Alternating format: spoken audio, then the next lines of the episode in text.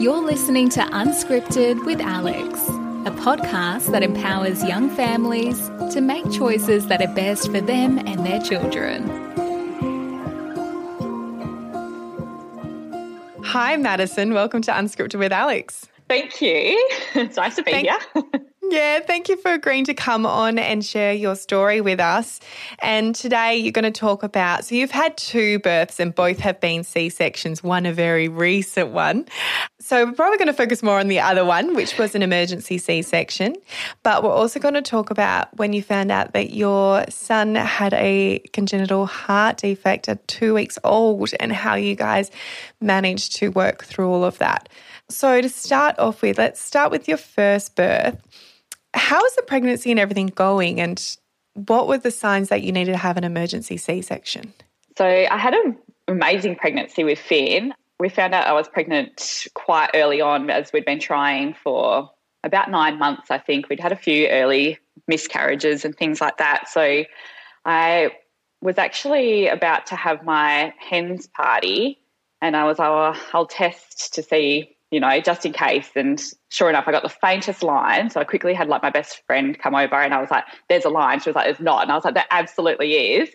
And anyway, I tested again the next day and sure enough, it was just getting darker. And I was a little bit nervous because I'd had this happen, I think twice before now, where I'd had the positive, but then eventually end up getting a period because I was always a bit naughty and testing before. But I kind of said to my husband, I was like, look, I've got my hens this weekend. I've got this positive. I don't want to, you know, do anything just in case, you know, I don't want to jeopardize having a, potentially a baby, you know. And he was like, well, he was like, it's very early, like you, your period's not even due. Like, and I said, no, I was like, I'm just, I'm not going to have any drinks at this hens. Like, I'm just going to give it the best chance possible, sort of thing. So, yeah.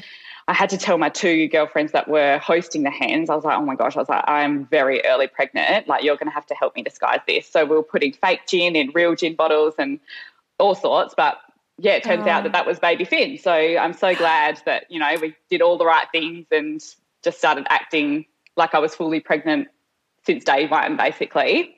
And was that really exciting, like doing that and sharing it, it with your friends? exciting. But I was also so nervous and I really I, I couldn't enjoy the first trimester until I had that 12 week scan because I was mm-hmm.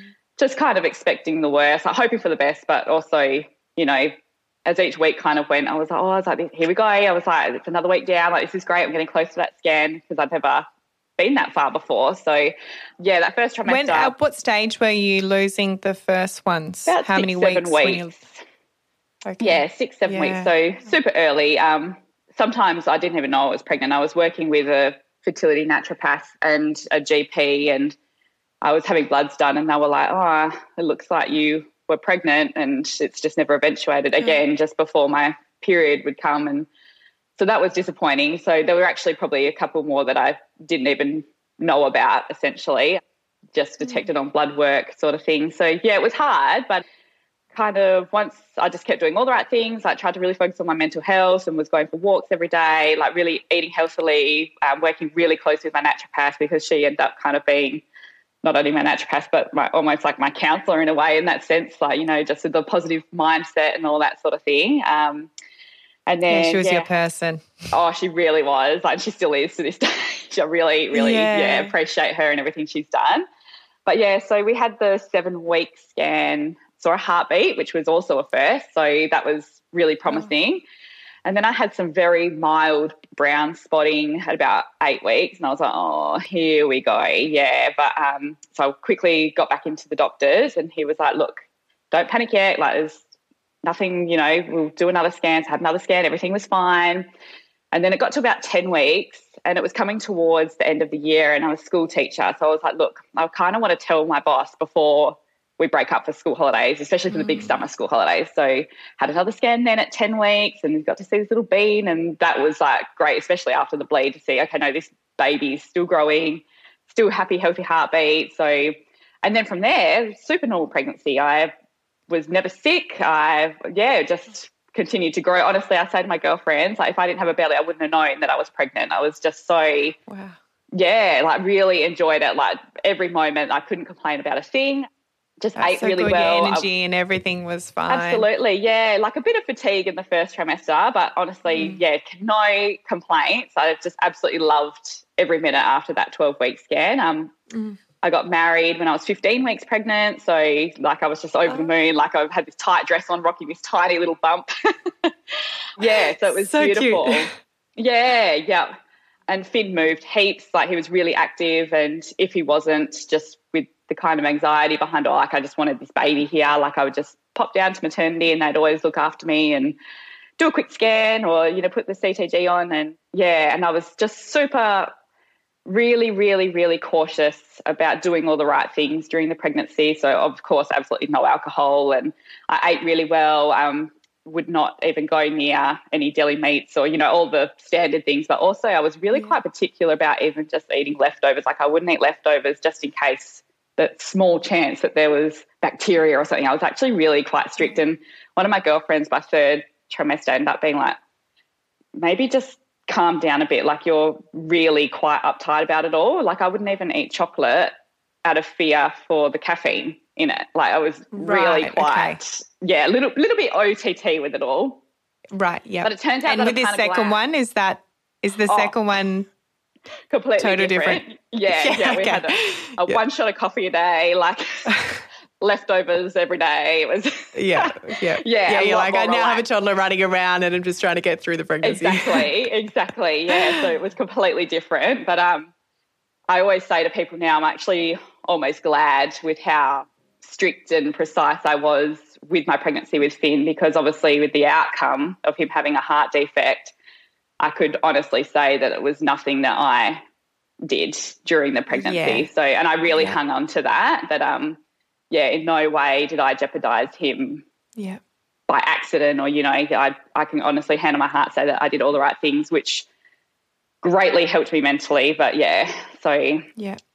When you think about the body and how it develops, and you're watching it go from you know the start like egg and sperm, and then cells creating and duplicating, and you know it's such a miracle that we become fully developed humans. oh So, yeah completely you know it's not there's surprising so many when things yeah you think how does that happen? But yeah, Do you find yourself constantly reaching for sugary foods? It's no secret that eating too much sugar can wreak havoc on your gut health. Not only does it feed bad gut bacteria, but it can also cause inflammation and damage to the gut lining. Vatika Co's Gut Health Protocol is here to help. Our simple four week reset program is designed to remove triggers and unwanted microbes, supporting you through your sugar hangover and repairing the gut. So why wait? Start feeling better today with Vatika Co's Gut Health Protocol.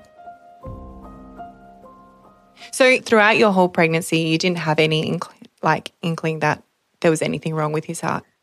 Absolutely not. No that would never even have crossed my mind. And I did have more than the nor- normal amount of scans with Finn. Like I said I had that bit of anxiety. So the minute that you know his movements would change I'd be straight down to maternity and they were really good there. They'd often offer me to have a little scan. Just I think that was more for reassurance for me more than actually Yeah. needing to be done. But um Yeah. so like I said like I had yeah a growth scan um somewhere around 26 weeks and then when I got to Busselton I had another because I, live up north at, at the time another two scans once I got to Busselton and each time the heart was checked so of course that was never yeah, Yeah. that was honestly the last Yeah, thing. If you told me that, I would have been like, absolutely not. That's not going to happen. But yeah, it did. Yeah, yeah.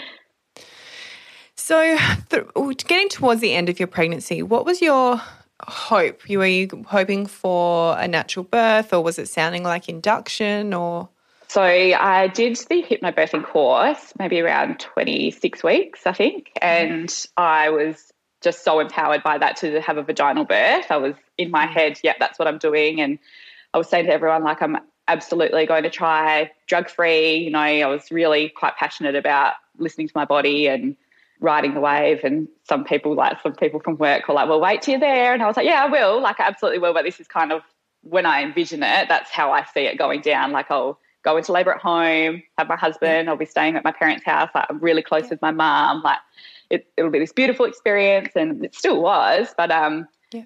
yeah, there were changes. So we headed down, living in Karratha. We had to be down in Busselton by 36 weeks, as advised by my obstetrician. So we got in the car with cat, dog, all our things, and started our beautiful two day drive down to Busselton. and then I had, I think the second day after we were here, I had my first face to face appointment with my obstetrician. Um, before that was all telehealth, and then I was being cared for by the midwives up in Karratha. And she noticed that my blood pressure was slightly high. That she wasn't overly concerned because I'd just done this huge car trip, like a lot going on, just moved in with my parents, about to have a baby in a few weeks. So we kind of just said, let's just reassess. Like, if you feel sick or anything, like, please just call up. We'll reassess in a week's time. So the following week, I went in. My husband had to go back up to work to tidy up a few last minute jobs, and my uh, blood pressure was high again and quite a bit higher. So she wasn't really happy with letting me go home with that. So I went straight to the hospital for the hour long uh, blood pressure monitoring and the CTG. And baby was absolutely fine. Blood pressure was kind of up and down, sort of thing. But they were happy enough that by the time I'd left, it was at a stable enough um, level. And I had no protein in my urine or any sort of like no headaches, no nausea. So they were kind of happy for me to go home. And mm-hmm. then, so this takes us to about 37 weeks, and my blood pressure was something ridiculous, like 182 over 110 or something. It was high. And they were like, You don't feel sick. And I was like, No, I really don't feel sick, like at all. And they said, she said to me, my obstetrician, um, when can your husband get here? And I said, oh, he'll be here. Like, and I think it was only a couple of days. And she's like, okay, he probably needs to come down because this is not like we can't let you keep going on like this. Basically, like we need to really watch this. You could have your baby at any day. So Clayton quickly came back down. Um, the next day, blood pressure again, still really high, straight to the hospital, um, which I'd been doing multiple times now, having this monitoring done for the hour. They also took some bloods, and um, the obstetrician that was on came back to me and said, I've just spoken to your obstetrician. We've now got indicators from your bloods that your liver and I think it was my kidneys are not coping. We've got enough to call this preeclampsia. I said, right, okay. Don't have pressure on them. Mm, That's absolutely right. Yeah. So, which wasn't happening before. Like, there was literally nothing to indicate anything was really wrong except for this high blood pressure. So, yeah, once the bloods kind of came back, they said to me, we need to, for your health and your baby's health, we need to get this baby out or get the placenta out, really, because that's what causes the preeclampsia. So did they? Sorry, to, did they talk to you at all about starting any blood pressure medications as an option, or they really only wanted the treatment of getting baby they, out? Because at this time I was 38 weeks and four days, they were sort of more let's get this baby out. I had never got to see yeah. my blood results, but based on how people were talking to me, I'm it didn't sound good. like everything yeah. was quite because you were close to the now. end. That's mm. right. Yeah. So they said to me, "Would you?" And it had already been mentioned a few times. We might need to get this baby out. We might need to get this baby out. But they did their best they could. Like, and so much monitoring. Nearly every day, I was just having to go into the hospital just to get my blood pressure checked anyway. And I was just so excited to see this baby. So I was like, yeah, induction, let's do it. Like, bring it on. Like, I'm ready. Like, I'm really excited to finally have this baby in my arms. So they said, okay, well, we're going to start it this afternoon. Like, you're going to have the balloon put in. And I was like, oh, okay. So I was like, thank goodness Clayton's already here. So we literally went home, grabbed the hospital bag, said bye to mum and dad. I was like, see you next time I have a baby, sort of thing. And went back to the hospital, had the balloon done. And then, yeah, we started the induction at 7 a.m. first thing the next morning. Right, quick. And but it's so funny to think back on it now, but it's all such a blur. So yeah, so once the balloon was taken out and my waters were broken, I was four centimeters dilated. And I honestly thought that I was going into labour the night before because that was the most painful part of the whole experience was that balloon. I ended up getting mm. some pain mm. medication. And then, yep, so waters were broken. I had the synthetic oxytocin drip put in just at a low dose, just to kind of so they didn't overramp me. Nothing happened, so they kept slowly just cranking it up, and then I was at like the maximum volume that they could give me, and just nothing was happening. Like they were like, "Do you not feel anything?" I said, "No, nothing, nothing." So after an hour or two, they ended up actually changing the bag and putting a new drip in just to see if maybe there was an error there. And no, still so nothing. hang on, with the syntocin, you felt Yeah. nothing. Nothing. Nothing at all. So I was That's just sitting so bizarre because Yeah. it sort of normally just really ramps those contractions up. That's and- right. Everyone was Yeah. a bit confused. So, So they they're like, is this just a bag of saline? yeah, that's exactly what they thought. They were like, maybe this is just like somehow a dodgy bag. So they literally changed the bag and yeah, but no. So I was just sitting there and I was quite content and I even had a nap at lunchtime. Like I heard that I could hear the midwives. They came in, they're like, she asleep? And I'm like, yes. My husband's just sitting there watching God knows what on his phone. It was, yeah, it was quite They're boring. like, this isn't how the induction normally goes. That's right. And in the morning, they said to me, they're like, now this is going to be like a really intense, like painful day. Like, you just let us know, like, if you need anything. And I was like, oh, that made me really nervous. I was like, oh, okay. And then, yeah, force fast forward for four hours, I'm still just sitting there. But then there was the discussion of potentially going to Bunbury because they could um, administer a higher dose. But they basically said no, like based on how long she's been on the the dose in Busselton for how long that's been, we probably wouldn't do anything different. And I was sort of relieved because I was already there. I was set up. I was, you know, I had my obstetrician working that day. I was really happy to stay in Busselton. Do they explain why it wasn't working? No, no, I still They don't had really any know. idea I think I was just, No, well, I don't know if they do, but no, they just said to me, unfortunately, your body's just not taken to it. It's not responding to it. But the strange thing is, is that the CTG machine was picking up that I was having contractions and quite regular. I ended up getting to seven centimeters dilated at one stage. oh my gosh. yeah, You sound like just- another person that we recently talked to who got to six centimeters and felt nothing. You get to seven centimeters and felt nothing. So I was just sitting there waiting, and I, I, yeah, I just sort of in the back of my head was thinking, okay, um, it's been a while now. Like I haven't gone into labour. I actually ended up texting my husband. I didn't want to say it out loud because I didn't want the midwives to be like, no, don't be negative or anything. But I texted my husband at about lunchtime, and I said, this is going to end in a C-section, and he says, yeah, I agree. So, which was kind of good. And I'm sort of glad that I didn't go into labour and then end in a C section just because I was already mentally preparing myself for it from about lunch. So it was already in my head like, this probably isn't going to go how I thought it would. And that's okay. But yeah, just be mindful that, like, don't be disappointed. Like, you're about to meet your baby, sort of thing. So, yeah, by about four o'clock, my obstetrician came in. She was like, mm, still nothing. And I'd gone back down to four centimetres dilated. And so nothing was progressing. Yeah, it was Finn had kind of, he started to sort of make his way down. And he said, oh, actually, I don't know, back up. Like he was No, not, no, he's like, this is not a thing. I'm quite happy in here.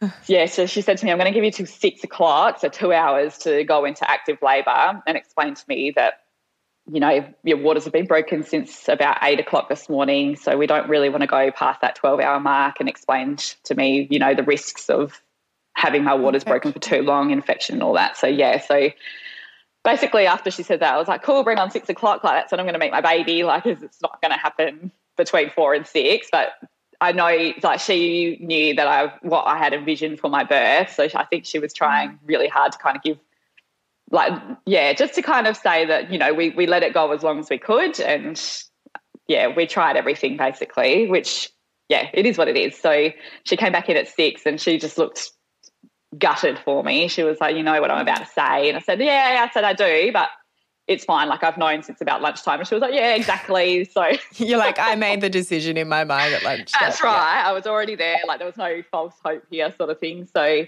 yeah, she went through like the reasons why, again, why she thinks that having the C section is necessary. And I completely agree that you know I'd come this far. I wasn't going to jeopardize my health or the baby's health Mm. when I hadn't done, you know, that just wasn't an option. So I was more than happy to go ahead with the C section. So she gave Clayton and I a couple of minutes while they went and got all the paperwork sorted. I rang my parents and let them know what was going on. And yeah, in we went. And originally, because she knew how passionate I was about having this like holistic vaginal birth sort of thing, she said to me, I really encourage you to drop the drapes. Like when we pull him out, you can watch, like, as long as he's fine, we'll do the straight skin to skin and all that. And I was like, yeah, great. Yeah, let, us do that. But Ooh. as soon as I got in there, because I was in this beautiful, quiet, dark birthing suite with just three people, you know, I was like, yeah, I was like, let's do that. That sounds exactly like me.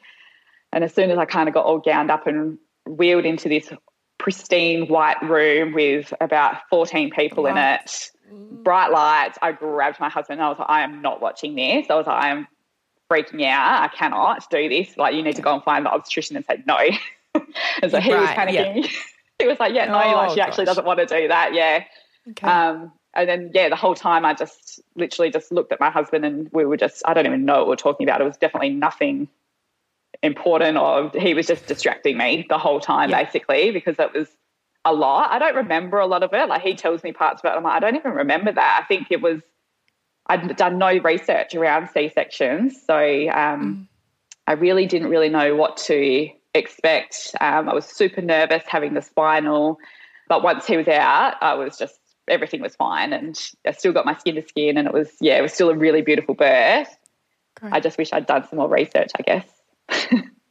yeah, it's hard. There's only so many things that you can kind of think about, and I think it's great to envision a big, beautiful birth, vaginal birth, and all of that. I think that's nothing wrong with that at all. And that takes so much brain power to just even get into that sort of mindset. So totally it's surprising that you don't then have time to think about a C section and also that shifts your focus. So Exactly. Yeah. Yeah. I think it's that's sounds very normal to have yeah. not done that research. And also very understandably to be a bit panicked. I mean, it's a big procedure. For sure. Yep. How was your recovery then after the C section? It was really good. Yeah, basically Finn was born at 7:40 p.m. and then we had him with us that night, um, which obviously I just stayed kind of reclined for that night, um, and the midwives and Clayton sort of just kept bringing him to me to feed. But the next morning, they're like, "Do you feel like getting up?" And I was like, "Absolutely." And I was up on my feet, showering, um, walking. Yeah, pretty much all that day. And then I think after maybe the third day, I was only taking Panadol, and that was more just because they were offering it to me. They were like, just just in case, like just in case pain does come on, just take it. And I thought, yep, cool, I'm happy to do that, but I don't feel like I need anything stronger. So they were more than fine with me just taking Panadol, which yeah, I just felt really obviously I had like a little bit of tension where my scar was, but definitely not pain. And I was pretty much back to normal within two weeks like nothing had happened. that's amazing. So yeah, good. that's what the midwife said. They're like, no pain from your induction, and now no pain after a C-section. They're like, are you okay? Like, what is? Who are you? You must have a very high pain threshold. I don't know. I didn't think I did, but yeah, it's just yeah. I think I was just in such a bubble with Finn as well. Like it was, I was just on this adrenaline high. Like my baby was finally here, and yeah, that was all that was important to me. It was just yeah, I had my little bundle finally in my arms, and I think yeah. that probably elated a lot of everything else that was going on as well. Yeah. And so those first couple of weeks, how was everything going? Was uh, feeding okay and everything seemed yeah, okay? So or? as soon as they put him on my skin, because they obviously did the quick one over of him, he started crying when they had pulled him out and they were happy with how he presented. So they were happy to do all these obs and things like that, skin to skin. So he was straight on my chest. And um, as soon as we went into the recovery area, they were like, Do you want to try and feed him? Like, so they helped me latch him. And he was just such a natural. He just straight on, felt great for me. He was loving it. I was happy. And after that, yeah, he was just such an easy feeder. He was just natural. Yeah, it was fantastic. I was like, oh, I love this because I really wanted to breastfeed as well. So that was fantastic.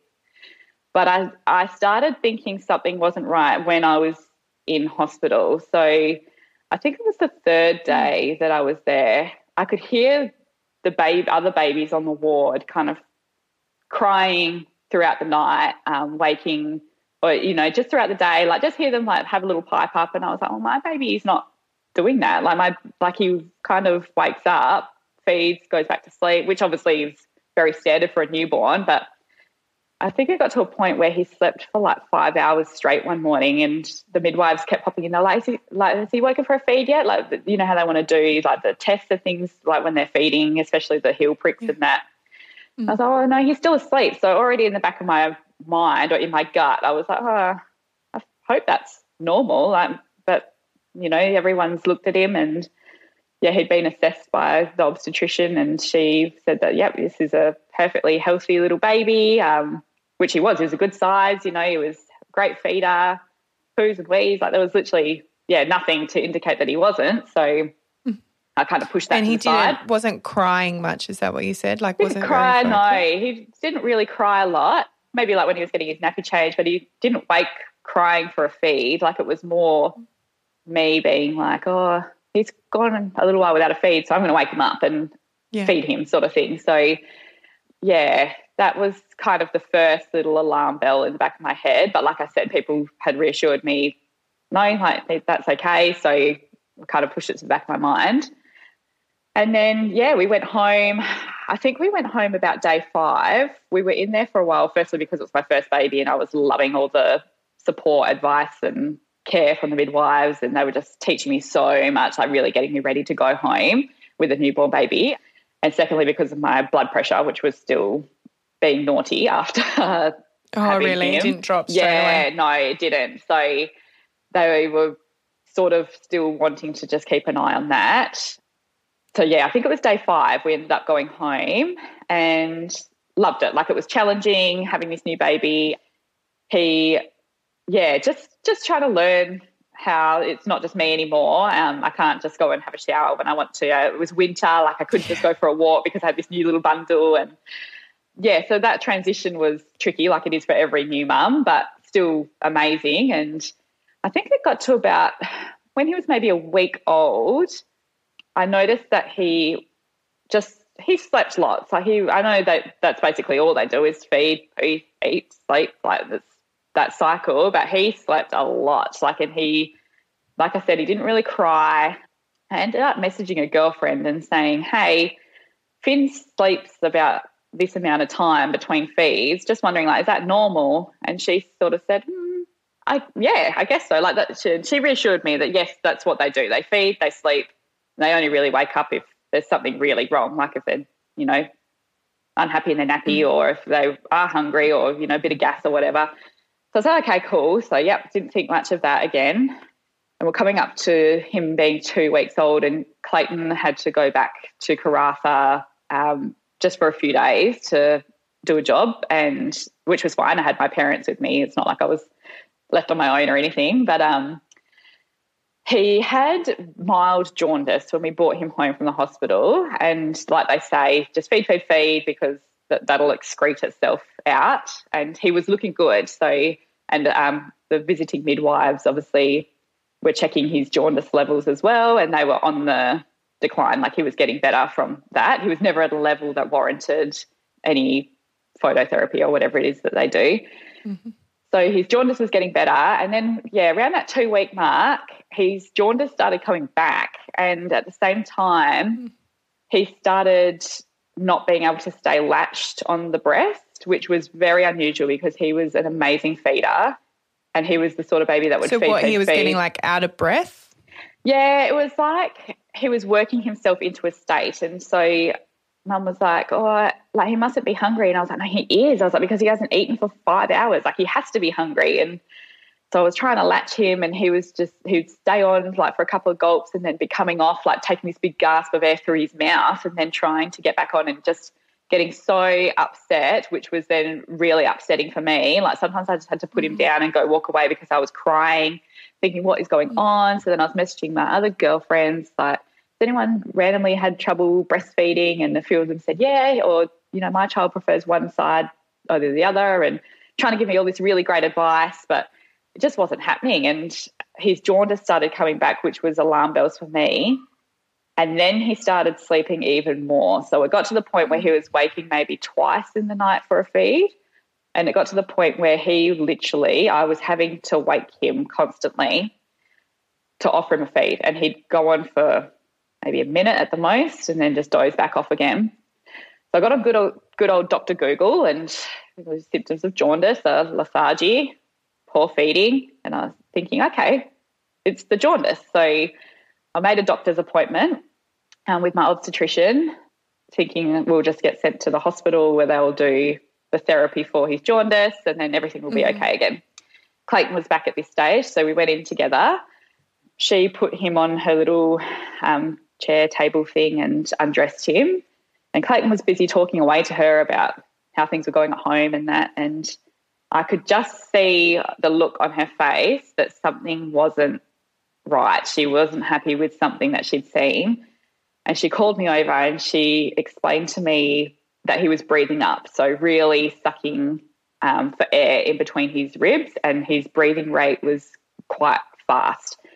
Which, thinking back, my dad had said to me when he was holding him one time, he breathes really fast. I don't remember you girls breathing like that. And I said, no, newborns breathe faster than normal. And um, but yeah, that came into my mind as soon as she said that, and I was like, oh my goodness, how did I miss this? Like, but you don't know what you don't know. And oh, I was going to say, you don't know how your baby's meant to be breathing. Totally, and it was winter, so he was always really rugged up. Like it, I, yeah. you know, during bath time, which he loved and would get so excited about anyway. Like I kind of thought it was just excited breathing. So yeah. besides that, he was really like you know layers upon layers in winter, um, swaddled really tight. So I didn't actually really get the chance to assess his breathing.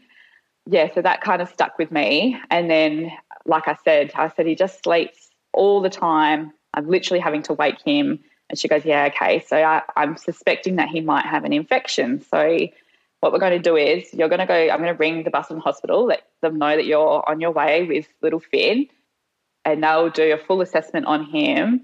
If they send you home, you need to come back here first thing tomorrow morning because, you know, obviously something's not right. And I said, okay. So we went to the Busselton Hospital straight from there, where they checked all his OBS, his SAT levels. He's um, they did a blood test for, I think, basically everything, just trying to indicate that there might be something wrong. And everything came back as normal. There was literally no indicator in anything that there was anything wrong. So I'm thinking that's great, but also, so what's the problem then? And yeah, and the doctors were thinking the same thing. So they said, obviously, this child's not feeding well, is super lethargic. The jaundice levels were nowhere near the level that warranted any intervention still, even though he looked like a little Simpsons character. But that's how yellow he was. He was just this, yeah, real yellow baby, which I was kind of like, no, I was like, it has to be the jaundice. Like, what else could it be? But they were adamant, no. Everyone did the right thing. So my obstetrician sent us to the hospital in Busselton. They obviously couldn't find anything, so but they weren't happy with that. So they rang Bunbury Hospital where there's pediatricians. Yeah, so we basically went home. I knew that I was going to have to stay there the night, so I grabbed a couple of um, items for me and for Finn. And then we drove to Bunbury and uh, we had to go back through ED again. So I'm there with this two week old baby, really busy emergency room. And I just started bawling because obviously I've been told that, you know, something not right with my baby. We don't know what it is. I was I thought that once we got to Bunbury because they'd been told that we were just going to go straight through, but I've come to learn through my experience at the hospitals, no, you've got to present through ED to then get triage sort of thing. do it all again. That all again. Oh, and so it's I so just, stressful. You're like, just really put is. me on the ward and deal with this. And, there and you're thinking, really this is an emergency. Children. My child, yeah. Yeah, there was all these like poor sick kids and um, sick adults as well in this tiny little emergency area. And I'm thinking, I've already got this baby where we don't know what's wrong. Like here I am thinking still it's an infection of some sort with kids, you know, vomiting near us. And I was just really uncomfortable. And we almost left. Like I almost was just like, we'll just go back to the doctors in the morning. Like I don't think I can stay here. By this stage, I was just bawling, crying because it's been such a big day. Um, and as soon as I started crying, the nurse kind of came and was like, let's just take you. Like, you've got a two week old baby. You come into this room. I was like, great. And that kind of got the ball rolling. So I'm glad that I was able to turn on the waterworks.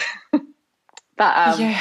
so that got us through basically. So we went in and we saw a GP or just a yeah a doctor on one of the little rooms there, and again they had a good listen to everything, observed him. They were like, it's strange that we can't. Besides the, they understood what I meant by that he couldn't stay latched on for very long.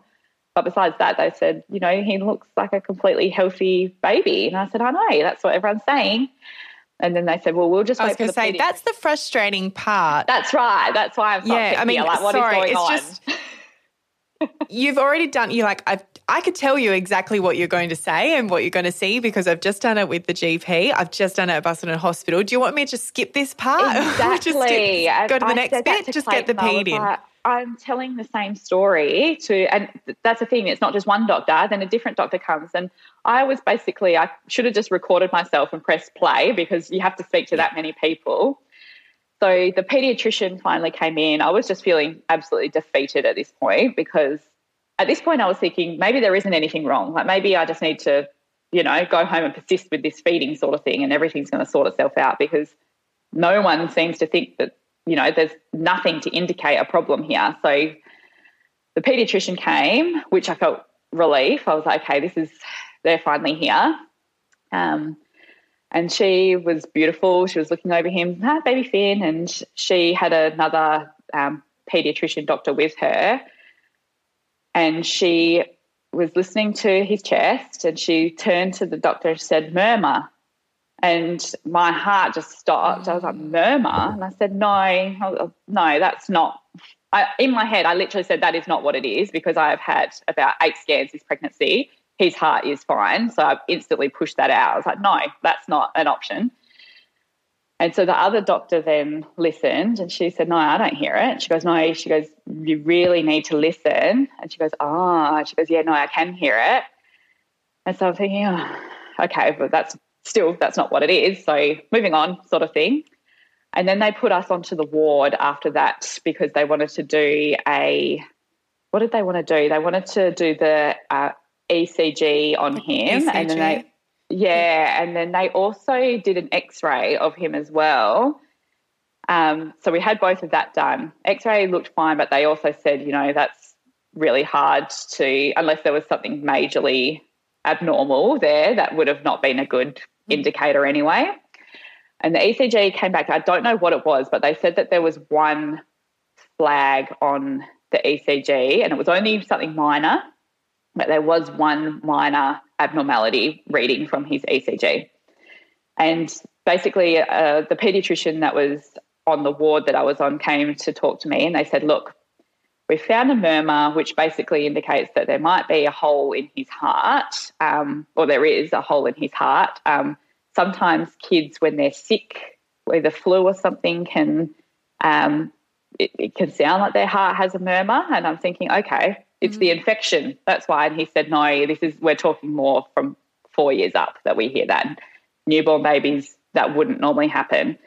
And so, okay, and he said to me, um, Look, we need to keep ruling out other things because it might just be by chance that we've found this murmur. We still need to rule out that there's not something else that's caused, um, causing what he's presenting as. So, again, multiple heel pricks for poor Finn, all this testing, um, blood work, which I was a little bit annoyed about because I was like, we were at Busselton literally four hours ago. I don't think much would have changed in that time. Changed. You've got the blood Use work, yeah. Results. Yeah, yeah, but also, yeah, do what you need to do. I was still adamant that it was an infection. But yeah, no, so same thing. I couldn't find anything.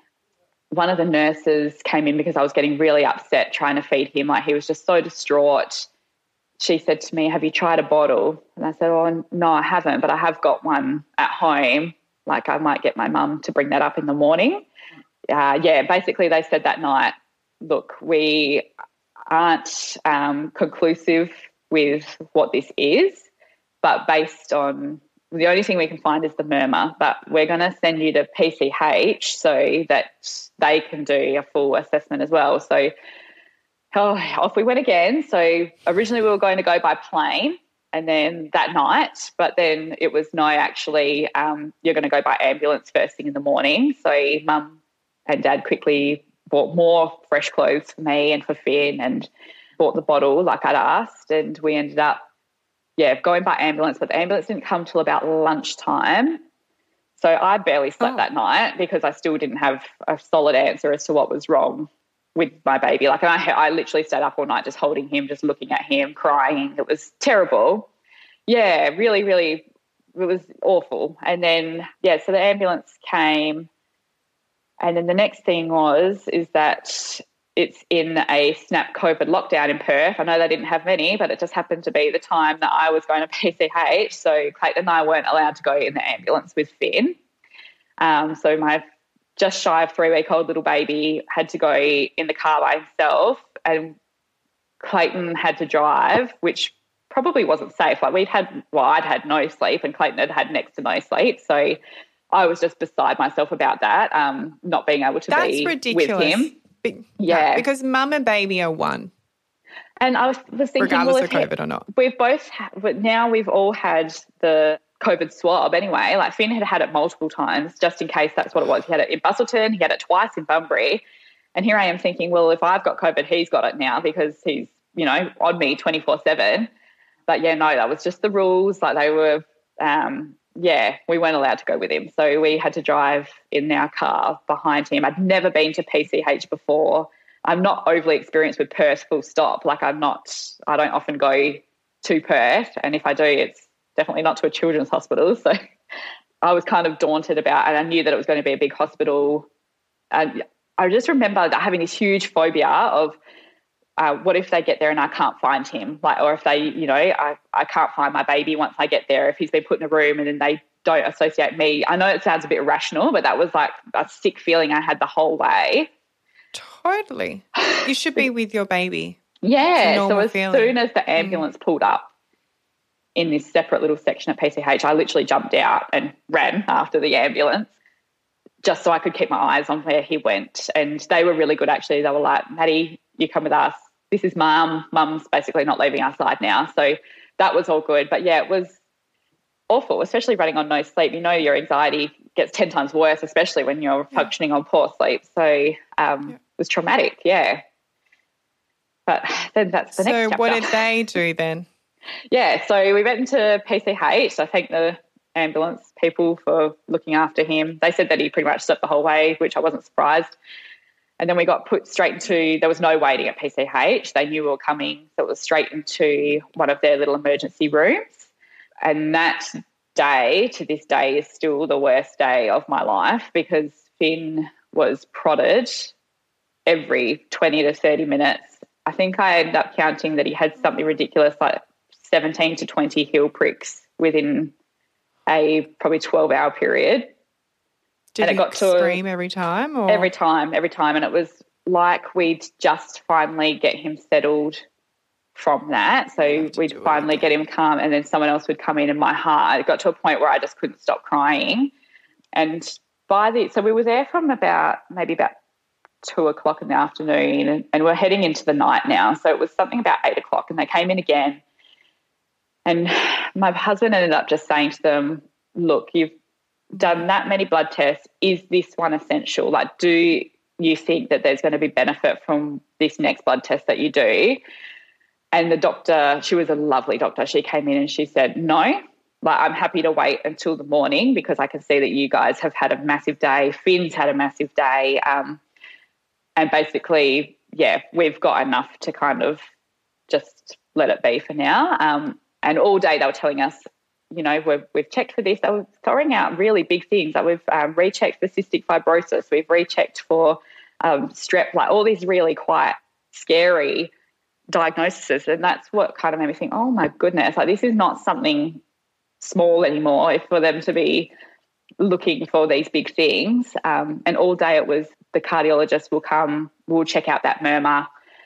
It'll either be tonight or it'll be tomorrow morning. So I was thinking, you know, if they were that worried about it, the cardiologist would have already have been here. So still I was in denial that it was the heart. I was thinking, no, that's just it's still not what it is because they would have looked at that further by now. I think it got to about midnight and they said, okay, we've got your room for you. So we're going to take you up onto the ward now. I said, great. So by the time we'd um, got all our stuff, it was about 1 a.m. We'd spoken to the beautiful nurse that was um, going to be looking after us on the ward. And she was kind of explaining to me just where everything is um, and like, yeah, in the morning, like where the cafes are, like they're just so accommodating there. It's just unbelievable care that you get. And so we'd finally kind of put our stuff down. And this is at 1 a.m. in the morning. And I turn around and I hear this voice. And he said, Oh, hello, I'm the cardiologist. And he's dressed like he wasn't he was not already at the hospital. He's come in to see us. And oh. I just looked at Clayton and I I knew something was really wrong for him to be here at that time. Yeah, yeah it was it was awful. That's when I knew, okay, it's his heart. And he um, kind of explained again just that they'd looked for all the possible other things that it could be. And you know there was nothing to indicate a problem which he said you know that's a positive because there's nothing there's no severe illness here. Let's have a look at his heart. And i said okay. So he um, started doing the ultrasound for his little heart and poor finn was just beside himself. He was you know, been poked and prodded all day, and now he's got this cold gel on him, and he was, yeah, just so unhappy. Um, yeah, as were we. You know, everyone was just done, spent. Um, and it took a long time because he was obviously being very thorough, and then also trying to work on this tiny squirming baby. So he ended up, he could tell that I was getting very emotional, and he suggested that Clayton and I go make a coffee or a tea in the family room and he'll do what he needs to do and bring Finny out and um, we'll have a chat. So I didn't really want to go, but Clayton said, no, like, let's just even just go for a walk. Like, we can come back. We know where he is. I said, okay. So it was nice. It kind of got away from Finn crying because that was obviously really triggering for me just hearing a child scream all day long. Yeah. And the nurse came and sat to us and she was like, he's fine in there. Like, he's, you know, he's, there's a nurse that's holding a dummy in his mouth. Like, he's sucking away on the sugar. He's happy as. And so I thought, okay, well, I'm just going to sit and just just be for a moment. And then the nurse left us, and Clayton and I kind of had a chat, and he said, "You know that it's his heart, Maddie. Like there's something wrong." And I said, "Yeah." Um, kind of put that together now. And he was like, "It's going to be okay. Like we we'll get through this, no matter what he says. Like Finn's going to be okay. Like we're in the best place." And he was just really positive, and I needed that because I was not, I was not coping. Um, and then the cardiologist came out and he was beautiful. He's such a nice man. And he said to me, okay, he goes, I know what it is. And that just made me feel sick in my stomach. He goes, I know what it is. And he goes, I'm not, before I say anything else, Finn is going to be okay. Like what I've found, it can be fixed and he will be fine. And I just felt this weight just drop off my shoulders. Like, and I'm so glad that he started it like that. Like just before he even had to yeah. explain anything, like he will be okay. That was all that He's I need to hear in the last two days. Yeah, yeah. Yeah. And you have an answer, you know what it is. That's exactly right. So, exactly, like we can start putting steps in place now. So, mm. yeah, he sat down with us and he drew a picture of a very rough picture of a heart and explained that Finn had, and he explained that there's three different sizes. You got small, medium, and a large. He goes, I'm not going to bother you with the dimensions, but Finn's got a quite a large hole um, in between the two bottom chambers of his heart, which we call a VSD, which stands for uh, ventricular septal defect. And he explained that the blood flow kind of swooshes between the two chambers. So he was never going to be at risk of like low oxygen or poor oxygen because it was oxygenated blood that was going back up mm. into the lungs and then back out through the body. So, but obviously, that's putting a lot of pressure on his heart especially I think it was the left side that's kind of got this extra blood flow in it all the time. He said, which is obviously resulting in him having the fast breathing um, and struggle with breastfeeding because he can't stay latched because he's needing to take these breaths much more frequently than a normal baby. So once he kind of explained all that, we said, okay, so what what now? And he said, um, basically what happens at PCH is that this is at the time, this is obviously a year ago, but there were four um, main cardiologists, and Finn will just keep undergoing regular reviews until they deem that it's necessary to operate. So basically, the things that they look out for is on their echocardiogram, on the ultrasounds, they'll check for any swelling of the heart to indicate heart failure. And a heart failure, I'm sorry. And they said, oh, no, that's heart failure is deemed a little bit differently in kids. It's basically when the heart's just finding it a bit too hard to cope um, and showing us signs of distress. It's not that he's going to shut down or anything like that. And I said, okay, so glad we clarified that. But yeah, um, yeah because I was like, sorry, that's oh my goodness. But no, so that was, yeah, they look for some inflammation or some swelling of the heart, lack of weight gain. So if he consistently stopped putting on X amount of weight, and then basically just if his sats started to dip. So if his um, oxygen levels were under a um, certain level that they wanted them to be, I think they wanted them to remain at kind of the 80 mark. They were like the three things, the three major things that they were going to be continued to look for. And he said the minute that one of them starts to present itself, all four cardiologists would sit down and have a meeting, which happens every Thursday, and they'll present Finn's case. And basically, they all have to be in to say, yeah, we think that he needs surgery. Like if there's one of them that thinks no, they really they'll review it again in a week's time because and they explained to me, you know, it's open heart surgery. We don't want to do it unless we absolutely have to, and Finn will let us know if he needs it, sort of thing. So, so hang that, on, are they sort of basically saying that some kids can live with a hole in their heart? Yeah, so, or is it just a matter of time? So I think if it's a moderate to small hole, they said that yeah, there's a really good chance that that child will not need the heart surgery. But yes, yeah, so I basically said, is there a chance that Finn won't need this surgery? And he said no. Like Finn's hole is way too large. He will need this corrective surgery. And I said, oh, okay, which obviously I've so just been why? told. Yeah, but if that if that thinking it's going to happen, why not do it when he's in a better state than waiting until when he's going down here? Yeah, well, that's what Clayton asked as well. He said, why would we not try and kind of do it? But they said, I think it's because it is such a big operation. And obviously, just like with any operation, there's things that can go wrong. But they explained to me it's not like we're operating on his arm or his leg, you know, like this is a vital organ he is only two weeks old, the ideal time to do it is around the 12 month mark. Um, like that's what they would hope for best because they've got that good weight gain behind them. Recovery would be a lot smoother.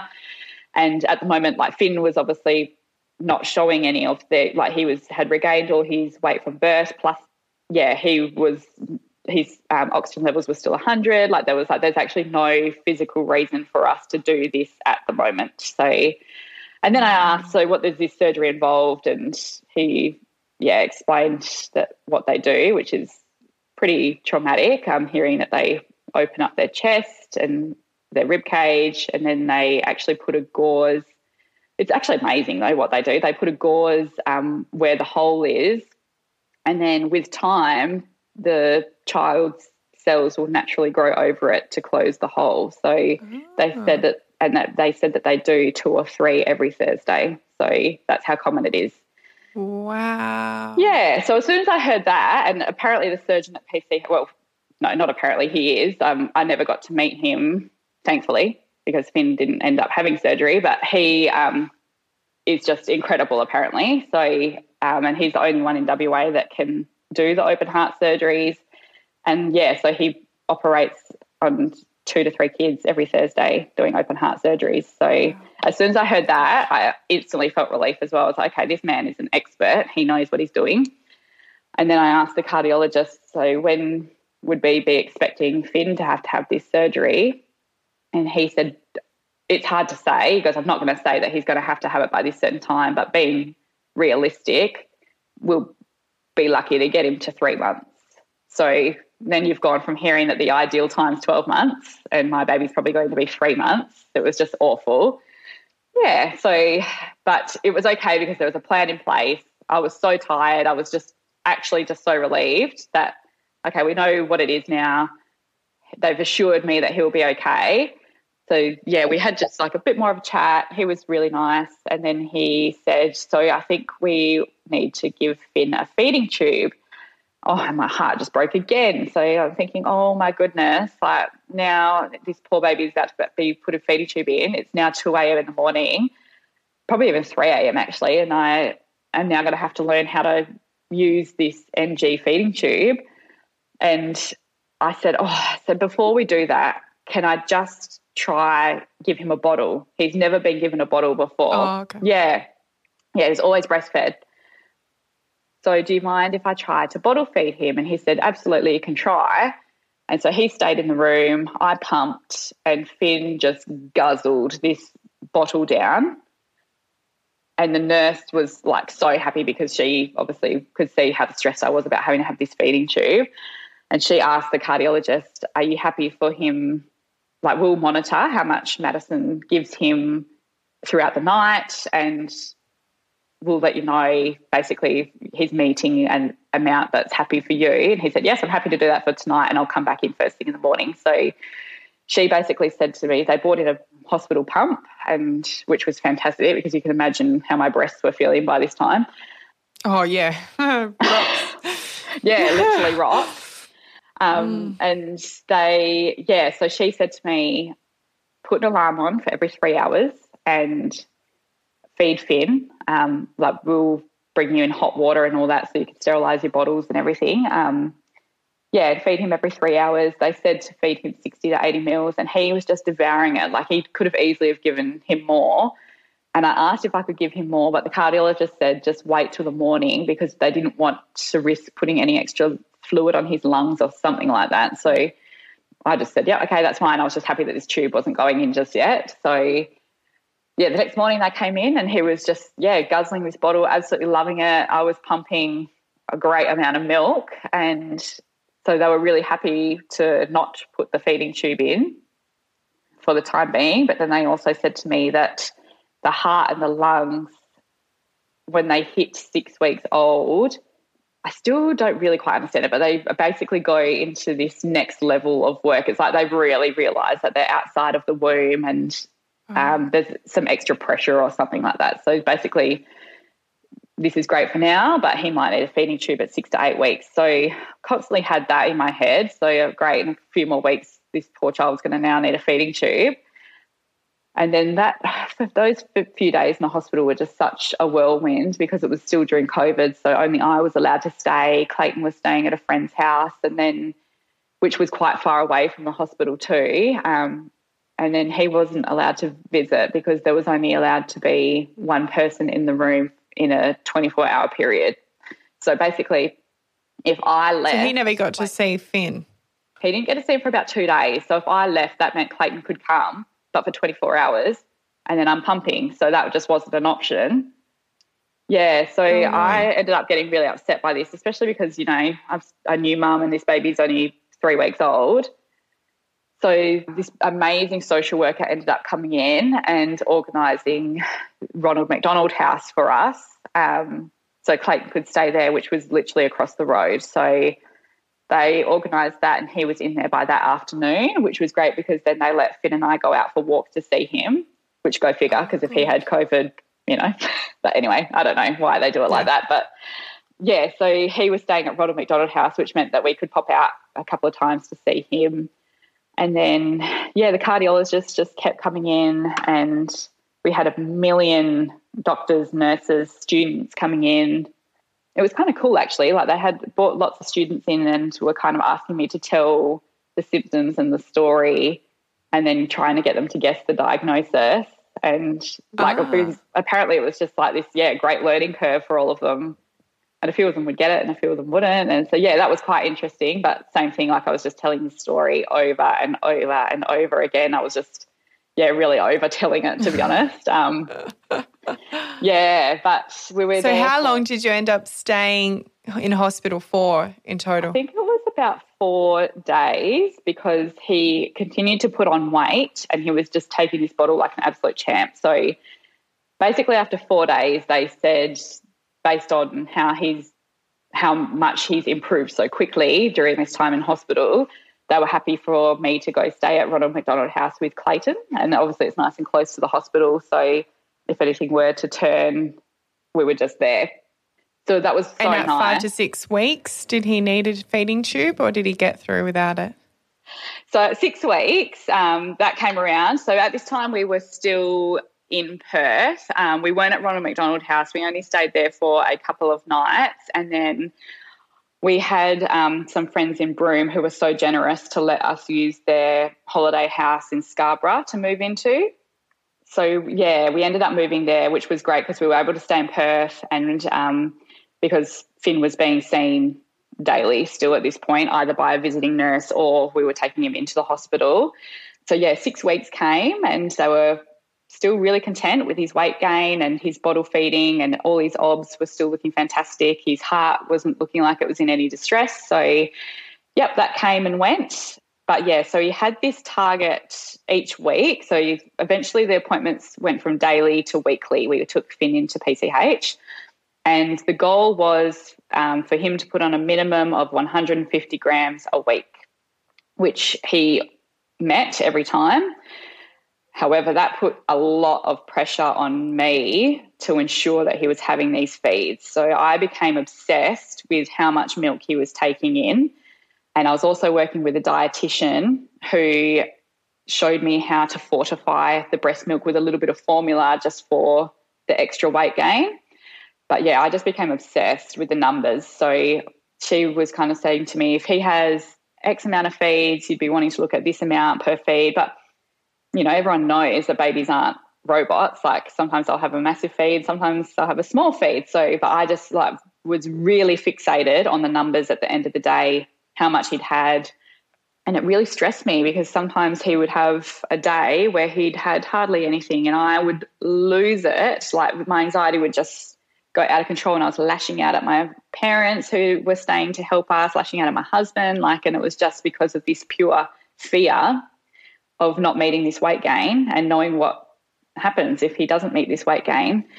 And the cardiology cardiology nurses were beautiful. They said to me, you know, it's not just going to be off one week. Like if he doesn't meet the 150 in one week, it's not okay. Surgery is next Thursday. It's got to be that he regresses in weight and yeah. So, and they were just so amazing in really helping me with that anxiety around it all. Um, and every time we met them, like they would assure me, no, he's looking fantastic. And so you end up getting given two specific nurses that you see on cardiology ward, and they give me a number that I can call between nine to five um, at any time during those hours. And um, if they don't answer, I literally leave a message and they ring me back as soon as they can. So, and I still utilize that to this day. They just, yeah, the care that you get at PCH, I honestly can't fault it.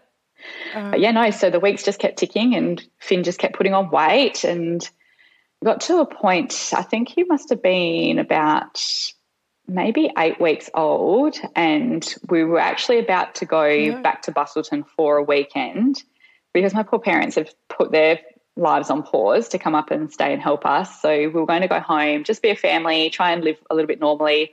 The nurses were totally okay with us doing that. And like they said, it's not like Busselton doesn't have a hospital. Like we know what's wrong with Finn. If anything happens, just race him there. And I'm thinking, okay. So literally the day we we're about to leave, Finn was breathing out of control. Like he was taking 80 breaths a minute. And I just didn't feel like he'd always been a faster breather, but I just didn't feel comfortable going to Busselton with him like that. So I rang the nurses and they said, Yep, bring him in. That's absolutely fine. So we took them in and they agreed that he was definitely breathing even faster than usual.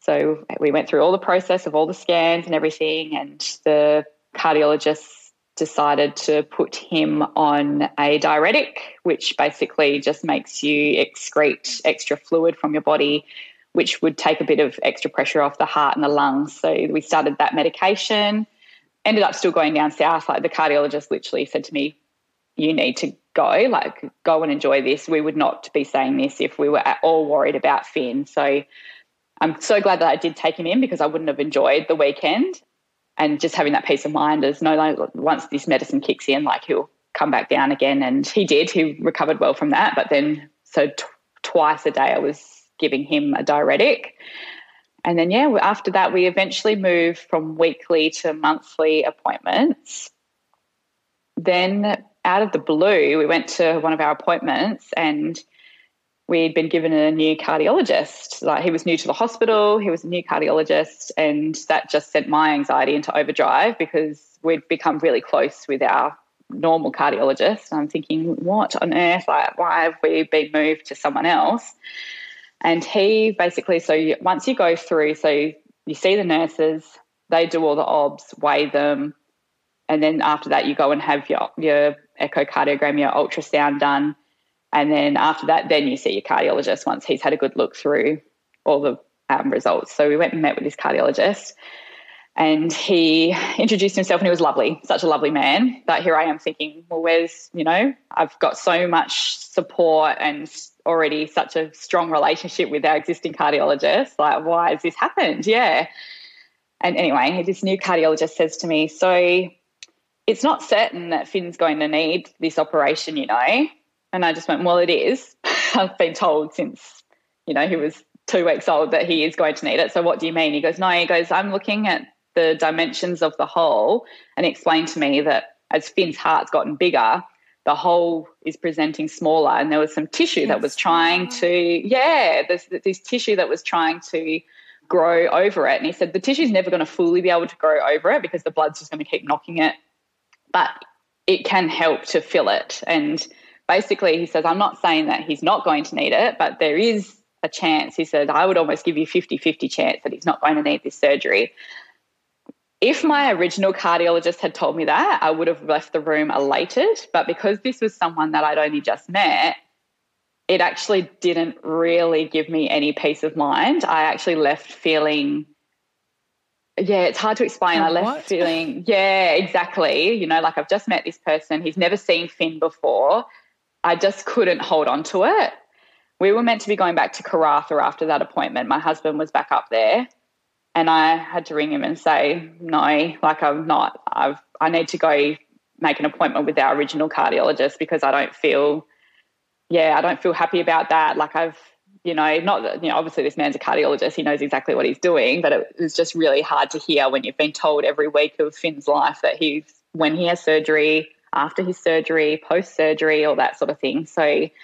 I rang up the nurse and I kind of explained what happened and she was, oh, yeah, like he's a new cardiologist. And I'm like, oh, okay. Like she understood my um, feelings of unsureness around this. So um, basically, she set up a meeting with both of the cardiologists, our new cardiologist and our old cardiologist, who went through the results oh. together. Oh. And it was the first time that our old cardiologist had said, mm, no, you might be right. Okay, maybe he might not need this surgery. And then he left, and I sat and had a really good conversation with this new cardiologist who was just so, uh, I just cannot thank him enough for everything that he did for us because he really connected with us like as parents and he totally understood my anxiety and my feelings around everything. He even said to me, like, I understand, like, you haven't met me before, and I've come out and said something that completely contradicts what you've heard Finn's whole life.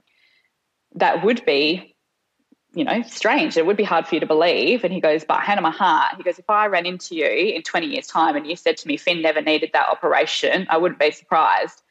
And I just thought, okay, you know, like, and someone else has also agreed. And we had the choice after that whether we stuck with our new cardiologist or if we stayed with our original cardiologist. And it was just something after that chat. Like, I just loved his optimism about it all and how um, he really acknowledge my feelings around everything that had happened. But I said, no, like I would like to continue seeing you. Like I've, you know, I'm more than happy for us to stay in your care. And he was like, great. And I'm so glad we did because the, our last cardiologist was obviously fantastic, but our new cardiologist, obviously, he encouraged me to go back to Karratha and he ended up organising through the Karratha Hospital for Finn to go in weekly to have his obs and weight done. And then they would ring him he would um, then ring me and say everything's fine. Like he, said, it was. I honestly think it was more him dealing with my anxiety than Finn's health at some points. Like, and he would just ring yeah. um, maybe like every two weeks and check in and just ask how Finn was going, and then kind of came to the six month mark and is Finn starting solids? Yep, he's loving it, and just constantly checking in, which. I know that they're busy and he's probably going above and beyond, but it was just that extra care and that connection that I ended up making with him. And if I, even if I rang the nurses and just said, "Oh, Finn's got a bit of a flu. Like, do I need to take him into the hospital?" Um, they would be like, "No. Like, as long as you know he's not getting more sleepy than usual, or he's still feeding okay, like he'll be fine." Mm-hmm. And then obviously they must have to put in the notes that Maddison's called about this, and he would ring me just to follow up. I heard cool. that Finn was sick. Yeah, it was just really amazing the care that we received from him. So, yeah. So eventually we got to the point. So great. And so, at what point did you feel like you were like out of the woods, I suppose. Yeah, yeah. So eventually we got to an appointment towards the end of last year, so that towards the end of 2021, and he basically said this hole is getting so much smaller that I really think there's a good chance here that he won't need the surgery. And I don't think I need to see you until March. So this is from December to March, was the, which was the longest that we'd ever gone without seeing him. And yeah, he basically said, you know, well, let's look at him. Like he's not the same child that he was. Like not once has he not met one of the criterias that we're looking for. So I would be surprised if he does have to have this surgery. Obviously, we need to keep watching him. So that was just amazing. And that was the first time that I felt positive that he wasn't going to need the surgery or, you know, we could actually have that hope that, okay, there's a chance here. Because before that, you know, 50 50, you kind of got to prepare yourself for the worst when they tell you that. But yeah, yeah, you can't get too excited. But yeah, so he um, went back for his appointment in March. And again, it was just getting smaller and smaller. And they actually said, okay, he can even stop taking the medication now because we don't even think it's worthwhile him taking that, especially with the amount of weight that he'd put on the dose that I was giving him was basically doing nothing anyway. So um, because he got put on that from about eight weeks old and now, you know, he's rearing towards seven months old yeah, so we stopped the medication, nothing changed. We then had our very last appointment in May this year, and the hole is still there, which is fine. Um, I've been assured that even with the hole there, it's not going to restrict him from sports or be any sort of burden to his life. Like he will know none the wiser, and that they are adamant that he is not going to need surgery to correct it. So he still has to have an appointment in 12 months time um, just to double check. Yeah but yeah they they've basically said you can take a big sigh of relief like finn will not need open heart surgery. So amazing. So very um, different Lord. to how the story started. Yeah. I mean, it is so challenging as it is first year, first baby you know, you're worried about everything with your child. You don't know what to look for. You're concerned about their breathing rate regardless. exactly. and then to have yeah. all of that that you're dealing with on top of that, mm, I couldn't even imagine the stress. On reflection, what do you think helped you get through all of it? Or like if you could give advice to another family going through it, what was the thing that really helped? Yeah, so I absolutely would have been stuffed without my family. So just having those people that you can call upon and obviously I'm so appreciative of what they did, but just not being afraid to ask for help, especially, you know, when I was in my worst moments, if he wasn't having a feed, like mum would just come and sit with me and be like, you're allowed to feel like this. So just having that really good support system around, um, as well as utilizing, like, if, you know, you unfortunately do find yourself in the same situation, like, like I said, the nurses there are just unbelievable. And there's also um, Heart Kids. So the social worker put me in touch with Heart Kids, which basically there's a Facebook group, but then if you're in hospital, they can set you up with other families who are either in the same boat as to waiting for this surgery, and then also families post surgery that come and share all their positive experiences as well. And the, I've made so many beautiful mum friends through Heart Kids, and yeah, just to connect with them and keep in touch with how everyone's going. And yeah, PCH organises a counselling service for you if you need, which I did for the first few weeks, had regular phone calls and one on ones with them when I, I was in hospital. So that's what I would suggest if you unfortunately ever did find yourself in the same situation. Yeah, reaching out to those services. We'll add links to those in the show notes as well so others can find them.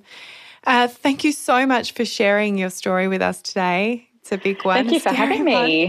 Um, yeah. And you're welcome. And I'm sure that will help someone else if they are going through it. And just even the process of going into hospital with a sick child, I'm sure people will be able to relate. Just even with mild, sure. milder sicknesses, you know, it's never easy being in hospital dealing with a sick child. No, it's not. And yeah, just to trust that mother instinct and yeah, really stand up for yourself and your child. That would be my biggest advice for anyone that's for any reason, Yeah.